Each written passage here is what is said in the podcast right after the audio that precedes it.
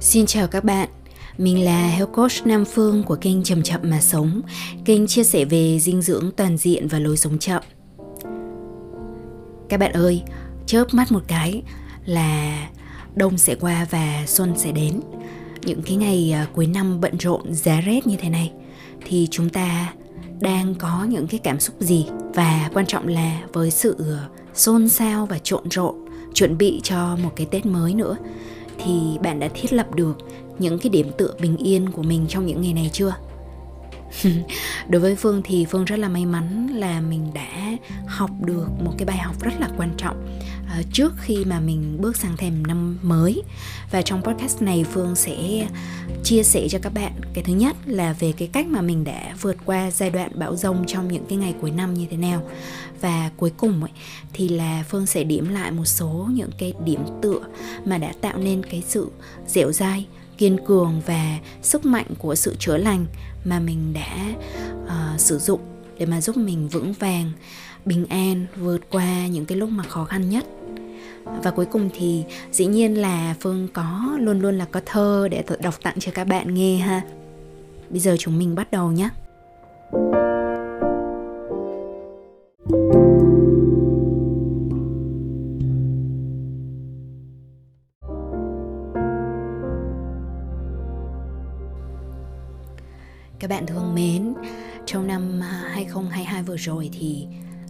đã bao giờ mà cảm thấy mình bị văng ra xa hẳn khỏi cái trọng tâm, cái điểm cân bằng của mình chưa? Mình đoán là rồi đúng không? Đối với Phương thì mình đã từng chủ quan và nghĩ rằng là à bây giờ mình hoàn toàn vững vàng rồi, mình có thể đi qua những cái năm đại dịch mà gần như không ốm bệnh, không có một cái cuộc khủng hoảng nào, không có một cái khó khăn nào quá lớn cả nhưng mà mình ờ, cũng có một người bạn có một cái năng lực tâm linh hơi đặc biệt một chút xíu. Thì bạn ấy à, mới cho mình một cái hình ảnh tiên đoán à, khi mà nhìn vào cái hành trình của mình. Thì người bạn đó nói rằng là nhìn thấy hình ảnh à, từ cho tàn phượng hoàng sẽ bay lên.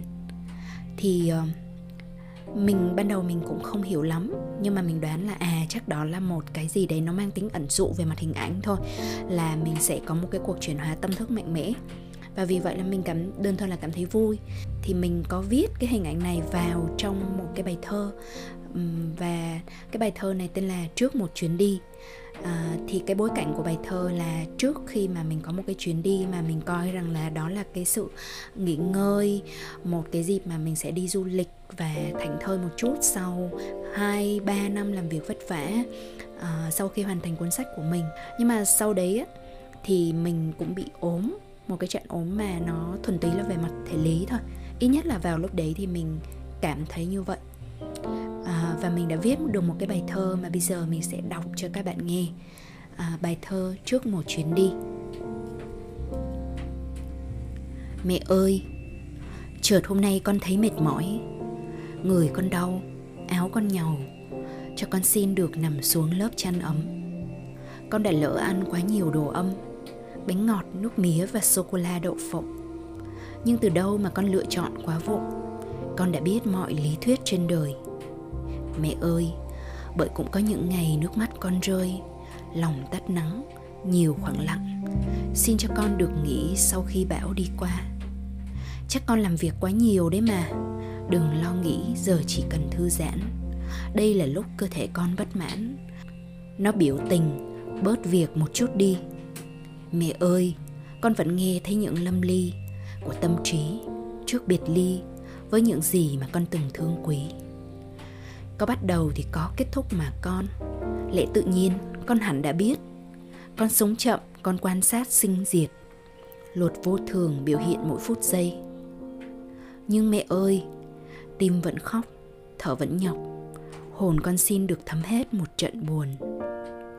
Con của mẹ, vậy con cứ khóc đi luôn có bờ vai cho con thấm nước. Luôn có mẹ đắp chén tấm khăn ướt. Hết trận ốm này con sẽ lại bình tâm. Mẹ ơi, lòng con ấm, nó thì thầm. Trận ốm này là một lần thanh lọc. Cho con thức dậy hẳn khỏi cơn mê. Cho con tiếp chạm lại những đề huề. Cho con thôi không vương vấn quá khứ. Giờ tất cả chỉ còn là trang sử. Mai vững vàng, con lại tiếp nối một chuyến đi và đây là cái bài thơ mà ngay sau khi ốm thì Phương đã viết xuống. Và nó viết theo một cái dòng chảy và không có suy nghĩ gì nhiều. Nhưng mà khi mà mình đọc lại thì mình cũng thấy giật mình. Bởi vì là mặc dù lúc đấy mình nghĩ rằng là đây là một trận ốm đơn giản thôi, nhưng mà nó đã có rất là nhiều cái dự cảm về những cái điều mà sau đó nó thật sự nó diễn ra như vậy.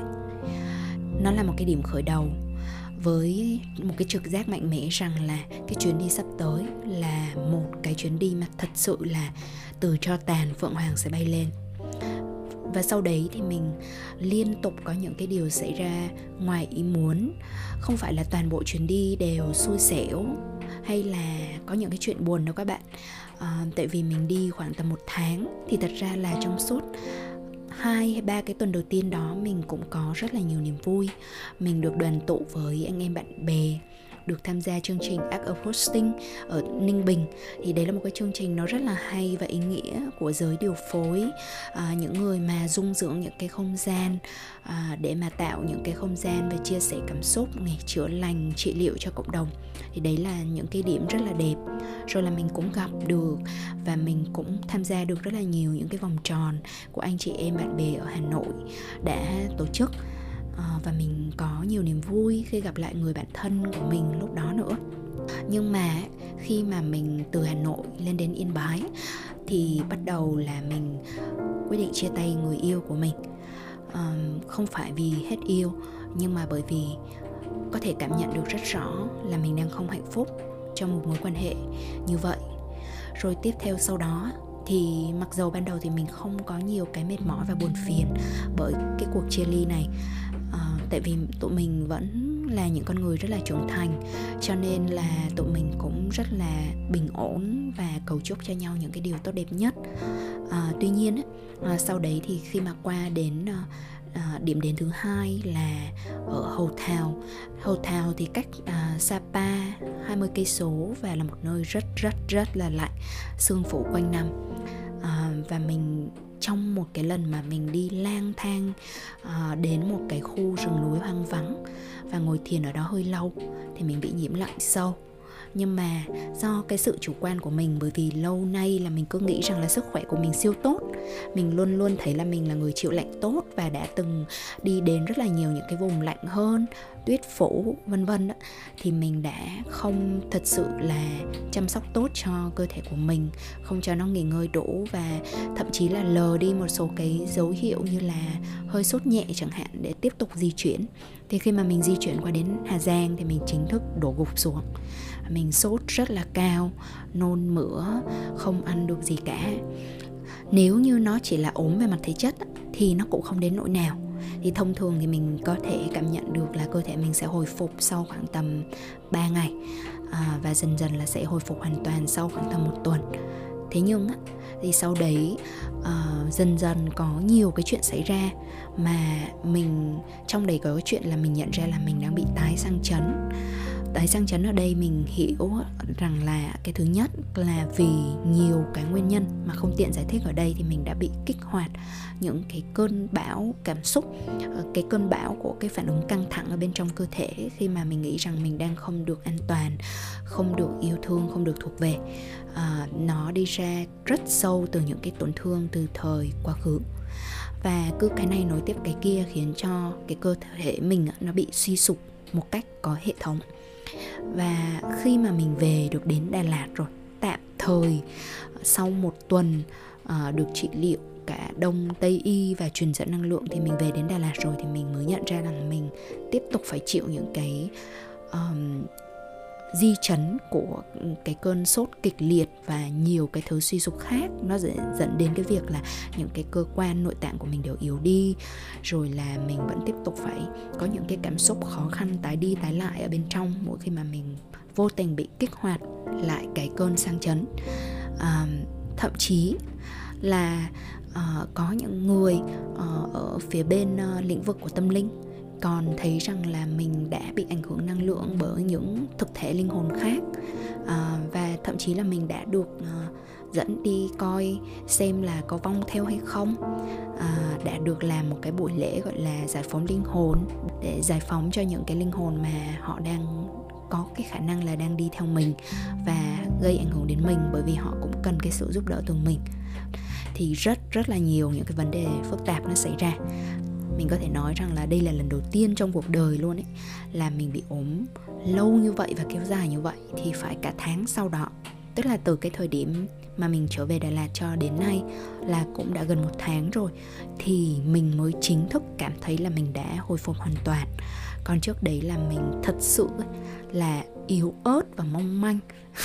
Lần đầu tiên mình có cảm giác như mình là một cái lá và đi ra gió một cái là có thể bị thổi bay mỗi một cái buổi sáng mà mình thức dậy mình sẽ không biết được rằng là hôm nay thời tiết nó sẽ cháy gió trở trời như thế nào và nó sẽ gây cho mình một cái cơn đau như thế nào ở vùng đầu hay là vùng cổ bị cứng lại chẳng hạn. Và tay chân thì phải lạnh hết. À, mẹ mình còn đùa rằng là à, đứng cạnh mình giống đứng cạnh bà cụ 90 bởi vì lọm khọm và à, có đầy mùi dầu. Nói chung là nghe rất là thảm đúng không? Đó thì uh, về mặt cảm xúc về mặt tinh thần uh, về thể chất lẫn cả những cái vấn đề mà có vẻ như siêu hình hơn không phải ai cũng hiểu được thì bản thân mình đều đang gặp biến cố. Tất cả những cái thứ đó nó cộng hưởng và nó tạo nên cái cơn bão lớn vào dịp cuối năm của mình. Nhưng mà ấy, mình nghĩ lại mình cảm thấy trời ơi đây là một cái một cái dịp mà mình thấy rất là hay và ý nghĩa rất là tuyệt vời bởi vì mình đã vận dụng được rất nhiều những cái kiến thức và cái sự thực hành của chính bản thân mình. Đồng thời mình nhận được cái sự trợ giúp, mình chứng kiến được cái, những cái cơ chế chữa lành mà mình trước đây mình chưa biết và rất là nhiều những cái chiêm nghiệm sâu sắc. Thì bây giờ mình sẽ chia sẻ lại cho các bạn bốn cái dạng điểm tựa mà đã giúp cho mình vượt qua được bão rông đợt này.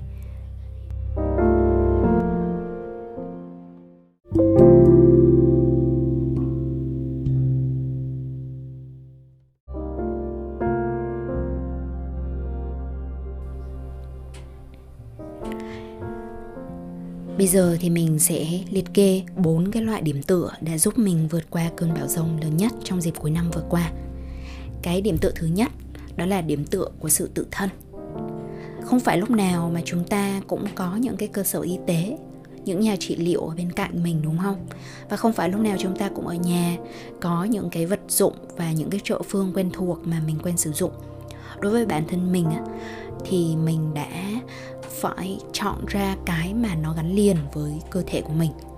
Và cái quan trọng nhất là cái việc mà mình biết cách quan sát và xoa dịu những cái cơn đau thông qua cái hơi thở chánh niệm của mình.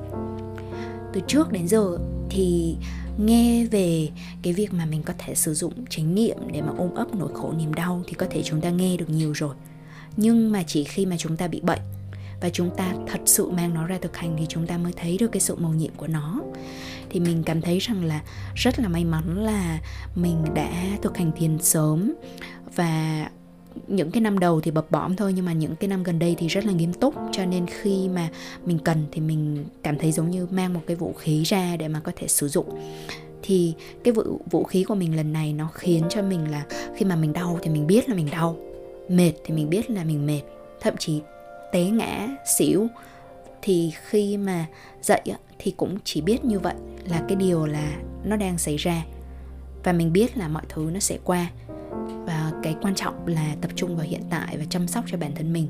Chứ mình không có nghĩ ngợi quá nhiều và quá uh, cố gắng lý giải hay là hiểu ý nghĩa. Ngay lập tức trong lúc cái mọi chuyện nó đang diễn ra một cách rất là bất thường. Mà mình chỉ cố hướng tâm vào cái việc quan sát thôi bởi vì mình thấy rằng ờ, khi mà mình cố gắng suy nghĩ quá nhiều về những cái điều nó đang xảy ra thì thông thường là lúc đấy là nó chưa chắc là mình đã hiểu. Nó phải đi qua một cái quãng rồi nhìn lại thì mới thấy sáng rõ. Còn ngay lập tức lúc đó thì mình sẽ bị che mờ đi bởi những cái uh, những cái cơn đau mỏi hay là thậm chí là những cái cảm xúc bi lụy uh, ôi khổ thân mình quá tại sao chuyện này lại xảy ra? vân vân và mây mây. Hay là những cái gì đấy nó tự trách mình cảm giác tội lỗi cảm giác trách móc chính bản thân mình thì cũng không có tốt. Sau này khi mà mình khỏe lại rồi á thì mình uh, uh, mở rộng cái thực hành thiền tập của mình. Uh, không phải là khỏe lại 100% nhưng mà chỉ cần là không cần quá là liệt giường hay là quá yếu mệt á, thì mình có thể thiền tác ý này là một cái cơ chế thiền chữa lành mà trước đây mình cũng đã thu âm và chia sẻ cho các bạn thông qua kênh chậm chậm mà sống. Và rất nhiều bạn ở đây có lẽ là biết đến thiền tứ niệm xứ đúng không?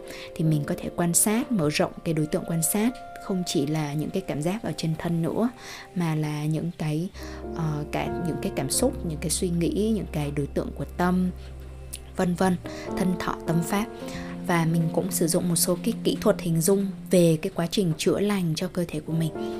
Bởi vì mình nhớ đến bài học của một trong những cái người thầy mà mình rất yêu kính và ngưỡng mộ trong cái khoảng thời gian uh, từ trước đến nay. Thì đó là lương y ngô đức vượng người đã viết cái cuốn sách À, uh, Minh Triết trong ăn uống phương Đông. Thì ngày xưa thầy đã từng kể cho mình nghe cái cách mà thầy đã chữa khỏi căn bệnh ung thư. Thì trong đấy một trong những cái cách uh, mà thầy đã sử dụng đó là sử dụng thiền và kết hợp với việc hình dung đến những cái uh, tế bào miễn dịch nó uh, chiến đấu đối với những cái tế bào ung thư. Và thầy sử dụng uh, cái phương pháp này và khiến cho thầy tự chữa lành được thông qua thiền các phương pháp tự nhiên nhịn ăn vân vân. Thì mình cũng đem cái bài này ra áp dụng và mình thấy rằng là ờ, nhờ cái này mình đạt được một cái kết quả là thân đau nhưng mà không có khổ. Đau nhưng mà không có khổ. Đó. Thì cái việc mà mình khổ hay không nó tùy thuộc vào việc là lúc đấy trong đầu mình nó đang nói với mình cái câu chuyện gì về ý nghĩa của cái trải nghiệm này nếu ngay lập tức mà mình gán cho nó một cái ý nghĩa tiêu cực thì thôi rồi luôn giống như là mình bắn một cái mũi tên thứ hai vào trong cái vùng đang bị trọng thương của mình. Cái ờ, cái điểm tựa thứ hai của mình là điểm tựa uh, từ trong nội tâm của mình. Uh, ngày xưa khi mà mình học và một số cái nguyên tắc của đông y học cổ truyền thì mình biết được rằng là cứ mỗi một cái cơ quan nội tạng của mình nó có thể gắn liền đối với một cái dạng cảm xúc nhất định và một cái cảm xúc chủ đạo ví dụ như là giận thì thường nó hại gan à, rồi là sợ hãi nhiều quá thì nó hay hại thận chẳng hạn. Hay là mình cứ tư lự và suy nghĩ mông lung quá nhiều thì nó sẽ dẫn đến hại lá lách vân vân. Hồi đấy là mình học và mình chỉ biết lý thuyết vậy thôi.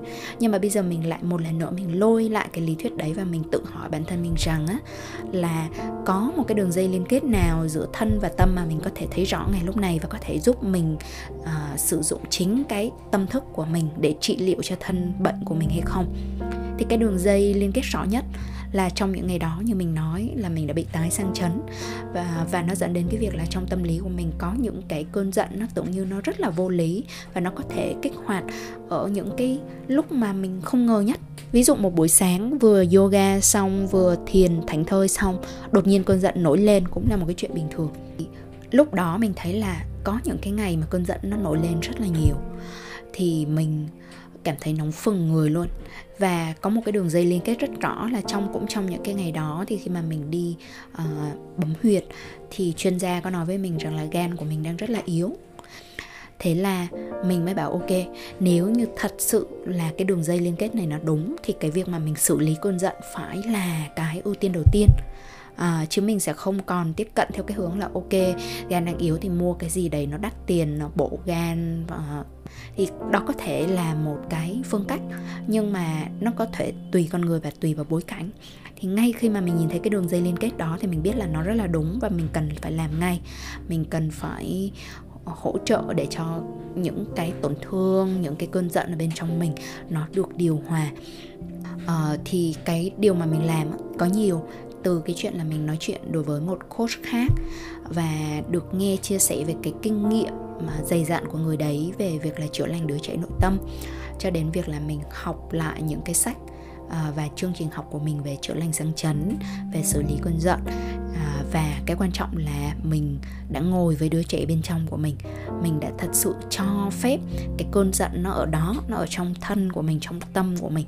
Và mình không có ngăn chặn nó mình không cố gắng đè nén nó hay là chạy trốn nó để cho nó được nó được sống cho hết cái vòng đời của nó thì, thì mỗi người có thể có một cách làm khác nhau nhưng mà đối với mình thì đôi khi chỉ việc là thả lỏng ra và quan sát xem nó thế nào thì đã là một cái bước tiến rất là lớn rồi.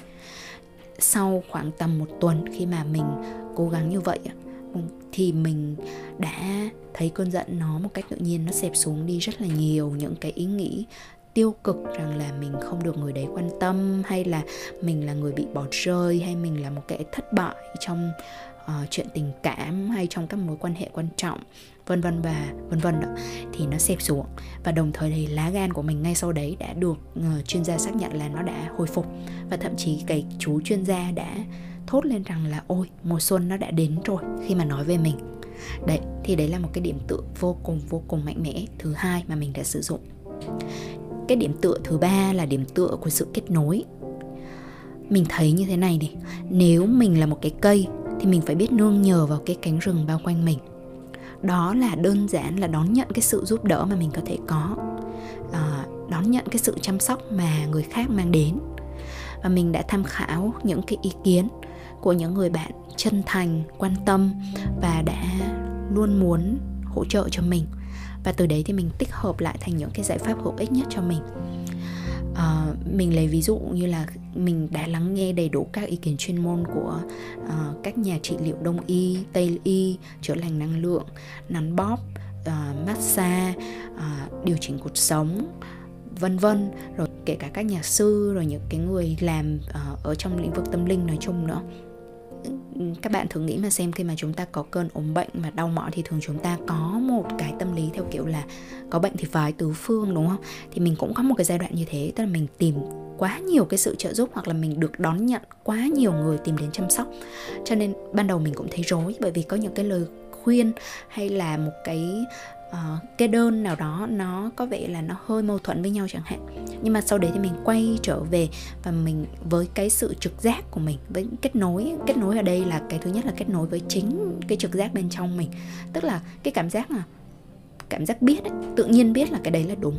Hoặc là một cái cảm nhận đúng rất là sâu sắc nào đấy mà mình cảm thấy từ bên trong đối với một cái ai đó hoặc một cái phương pháp nào đó mà mình mình mình thấy tin tưởng thì mình sẽ chọn cái đó và mình tập trung mũi nhọn vào những cái mà mình cho rằng mình biết rằng là nó sẽ hữu ích cho mình. Chứ mình không có nói rằng là à phương pháp này là sai, phương pháp kia là tốt hơn. Chẳng qua là tôi biết khi mà tôi quay vào bên trong và tôi biết rằng cái này là phù hợp cho tôi trong giai đoạn này, trong bối cảnh này. Và cái tính kết nối, cái lớp kết nối thứ hai dĩ nhiên là giữa mình và À, với thiên nhiên. Ví dụ mình phơi nắng mình chạm đất mình ôm cây. Và cái kết nối thứ ba đó là kết nối đối với cộng đồng. Cộng đồng ở đây uh, và mình ngạc nhiên thú vị khi mà những uh, mình được cả làng góp công vào cứu chữa. Ai thấy mình là cũng cố gắng cứu chữa hết.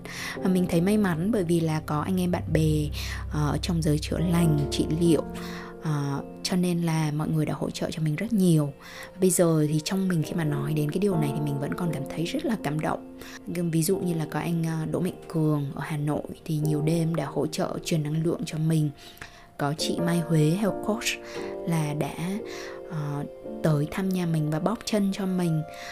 Mình rất là cảm động khi mà chị vừa về đến nhà là chị vừa mới đặt cái ba lô xuống dưới sàn nhà của mình là đã mở ba lô ra và lấy chai thuốc và ngồi xuống ngồi sụp xuống và bóp chân cho mình rất là lâu. Và người bạn thân uh, Yến Nga thì đã liên tục kiểm tra uh, nghe tâm sự kể lể của mình trong lúc mà mình yếu mệt nhất và mua thuốc gửi lên cho mình nữa. Hay là gia đình Hảo Thi ở Hà Giang đã thay phiên nhau chăm sóc mình rất là chú đáo khi mà mình coi lại cái cảnh phim Avatar các bạn thì mình thấy cái hình ảnh y như là về mặt bản chất là giống mình. Đó là cả làng phải phải quây quần và kết nối với nhau để có thể chữa lành cho một sinh mệnh duy nhất. À, cái lỗi thì có thể là có một mình mình mắc phải thôi. Cái bệnh thì một mình mình chịu thôi nhưng mà phải rất nhiều cái mối dây kết nối ở xung quanh mới có thể đưa mình trở về với cái sự sống ban đầu thì cái quá trình chữa lành này giúp mình nhận ra rằng cái thân xác vật lý của mình nó mong manh nó phụ thuộc rất nhiều vào xung quanh. Nhưng mà đồng thời thì cũng cho mình thấy rõ cái tính thương thuộc sâu sắc uh, giữa mình với mọi người. Và một người trong số đó đã nói rằng là họ thấy cái việc trị liệu cho mình nó có ý nghĩa đối với họ biết rằng mình sẽ đóng góp cho nhiều người khác về lâu dài. Cái điểm tựa cuối cùng thì đó là một cái điểm tựa về niềm tin. Khi mà chúng ta đào sâu vào thì chúng ta sẽ nhìn ra được một cái dạng gốc rễ ở bên trong mình, đó là niềm tin tiền đề. Niềm tin tiền đề là cái nơi mà từ đó chúng ta xây dựng nên những cái niềm tin nhỏ hơn về thế giới của mình, xây dựng thế giới quan của mình dựa trên đó và như các bạn biết rồi đó thì niềm tin nó sẽ là cái mà nó sẽ điều khiển về mặt hành vi về cái cách mà chúng ta phản ứng đối với thế giới cách chúng ta xây dựng cuộc sống. Nếu như cái niềm tin tiền đề đó à, mà chúng ta không có ý thức được hết hoặc là thậm chí chúng ta không biết rằng nó có thể đang mâu thuẫn đối với những cái mục tiêu mà chúng ta đề ra thì nó sẽ khiến cho chúng ta tự hủy hoại rất nhiều những cái thành quả của mình. Phương lấy ví dụ như là uh, một người quen của mình là một người rất là có ý thức chăm sóc về mặt sức khỏe. Nhưng bởi vì là cái niềm tin của người đó rằng là mình là người có sức khỏe yếu và người đó nói lặp đi lặp lại là mình yếu từ nhỏ đến giờ mình yếu từ nhỏ đến giờ mình là người có sức khỏe không tốt. Cho nên là không bao giờ thật sự có thể uh, theo được những cái liệu pháp về sức khỏe mà có thể thật sự là hữu ích cho cô ấy. Bởi vì ví dụ nhé phương vâng lấy ví dụ như là nếu đi bộ uh, bên ngoài thiên nhiên có thể rất là tốt cho sức khỏe của người đó nhưng mà bởi vì người đó luôn mặc định rằng mình có sức khỏe yếu khi mà đi ra. Nếu mà trời gió lạnh quá hoặc là đi đường dài quá thì nó ảnh hưởng đến xương khớp chẳng hạn. Thế là cuối cùng là người đó không đi luôn. À, thì đấy là một ví dụ thôi về một cái niềm tin mà nó ăn sâu bám rễ vào trong vào trong bản thân mình rồi. Thì á một cái ví dụ thứ hai một cái ví dụ tích cực đi. Thì thiền sư thích nhất hạnh có một cái câu nói mà mình vô cùng yêu thích đó là giữ cơ thể khỏe mạnh là cách để chúng ta thể hiện lòng biết ơn với cả vũ trụ. Những cái cây, những đám mây với tất cả mọi sự sống. Đấy là một cái dạng niềm tin tiềm đề mà khi nó sẽ giúp cho chúng ta là khi mà chúng ta chăm sóc sức khỏe cho chính bản thân mình, thì chúng ta biết rằng chúng ta đang làm một cái điều ý nghĩa, đang thể hiện lòng biết ơn đối với vạn vật xung quanh. Chúng ta sẽ không hy sinh quá nhiều sức khỏe của bản thân vì nghĩ rằng là chúng ta phải làm việc hay là chúng ta phải kiếm được nhiều tiền vì lợi ích của con mình chồng mình. À, ví dụ cuối cùng là một cái niềm tin mà mình biết rằng nó luôn có ở trong mình. Đó là bệnh tật và những cái giới hạn thể lý đều là cơ hội để tôi thức tỉnh và sáng tạo nên những cái lựa chọn mới phù hợp hơn với con người mà tôi chọn trở thành thì đấy là một cái câu mà mình vừa trích dẫn trong cuốn sách mà mình vừa mới hoàn thành là cuốn chậm chậm mà sống. Và mình uh, đã được uh, chị Thùy Cappuccino một bạn đọc dễ thương uh, đã gửi lại cho mình và nhắc nhở chính mình. Uh, ngoài ra thì có một cái niềm tin thứ hai khác đó là uh, mình tin rằng cơ thể chứa đựng cái nguồn trí tuệ linh thiêng và khả năng tự chữa lành rất là mầu nhiệm vì vậy mà cái việc mà mình lắng nghe và thấu hiểu thông điệp của cơ thể sẽ là cái cửa ngõ để đưa bản thân mình đến với những cái bài học sâu sắc nhất trong cuộc đời. Thì bởi vì đây là một cái niềm tin nó rất là mạnh mẽ, cho nên khi mà trong lúc ốm đau bệnh tật thì mình luôn biết rằng à đây là một cái cơ hội nó rất quý báu để mà mình dừng lại hoàn toàn lắng nghe và liên tục uh, đón nhận những cái thông điệp mà cơ thể đưa ra chăm sóc cho nó. Và không không không mình không bao giờ nghĩ rằng là bệnh tật hay là những cái lúc mà mình ốm mệt như vậy là một cái thời gian vô ích. Mình không làm được cái điều gì hữu ích mình không nghĩ như vậy. Mình hoàn toàn cho rằng à đây là một cái dịp để mà mình hiểu rõ hơn về bệnh tật. Mình có thêm cái sự đồng cảm đối với những ai có cùng cái nỗi đau cũng cùng những cái mất mát những cái tổn thương. Và mình uh, được học cả những cái phương pháp chữa lành nó vô cùng phong phú mà sau này mình biết rằng là nó sẽ rất là hữu ích khi mình chia sẻ lại cho các bạn. Vì vậy chính cái việc mà mình luôn bám vào những cái niềm tin như vậy nó sẽ giúp cho mình thấy được những cái ý nghĩa những cái mục đích uh, ngay cả khi mà mình gặp nghịch cảnh. Còn bạn thì sao? Bạn có thấy được cái niềm tin tiền đề nào đang ủng hộ cổ vũ nâng đỡ cho bạn? Và cái niềm tin tiền đề nào mà bạn đang có đang vô tình vô thức ngăn trở bạn đến với một cuộc sống khỏe mạnh và bình an hơn hay không? Thì hãy chia sẻ với phương thông qua bình luận nhé.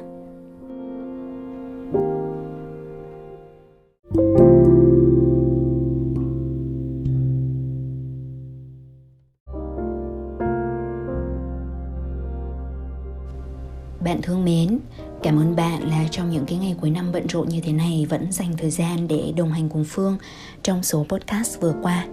Hy vọng rằng là chính bản thân bạn nếu có đang ốm đau đang khổ sở đang gặp những cái khó khăn nhất định ở trong cuộc sống thì có thể cho mình những cái lựa chọn quay trở về với những cái điểm tựa để mà bản thân chúng ta được tự chữa lành à, được cảm nhận cái sự kiên cường của sức mạnh nội tâm ở bên trong mình. Phương hoàn toàn tin tưởng rằng những cái điểm tựa mà phương đang có bạn cũng sẽ có.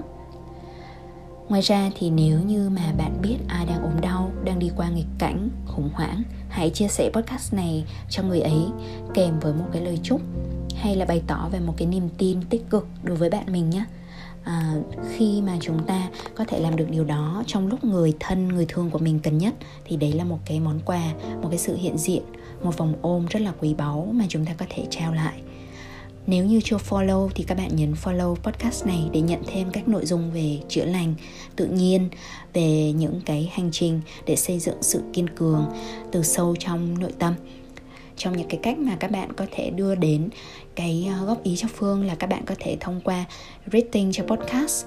Uh, cho dù là một sao hay là năm sao thì các bạn nếu như có uh, những cái góp ý cụ thể thì phương sẽ thường xuyên đọc và sẽ tiếp thu. Bây giờ thì phương chúc tất cả các bạn năm tới đây sẽ tiếp tục kiên cường và bình an hân hoan và khỏe mạnh. Đi qua năm 2023 nhé. Bây giờ thì xin chào tạm biệt và hẹn gặp lại.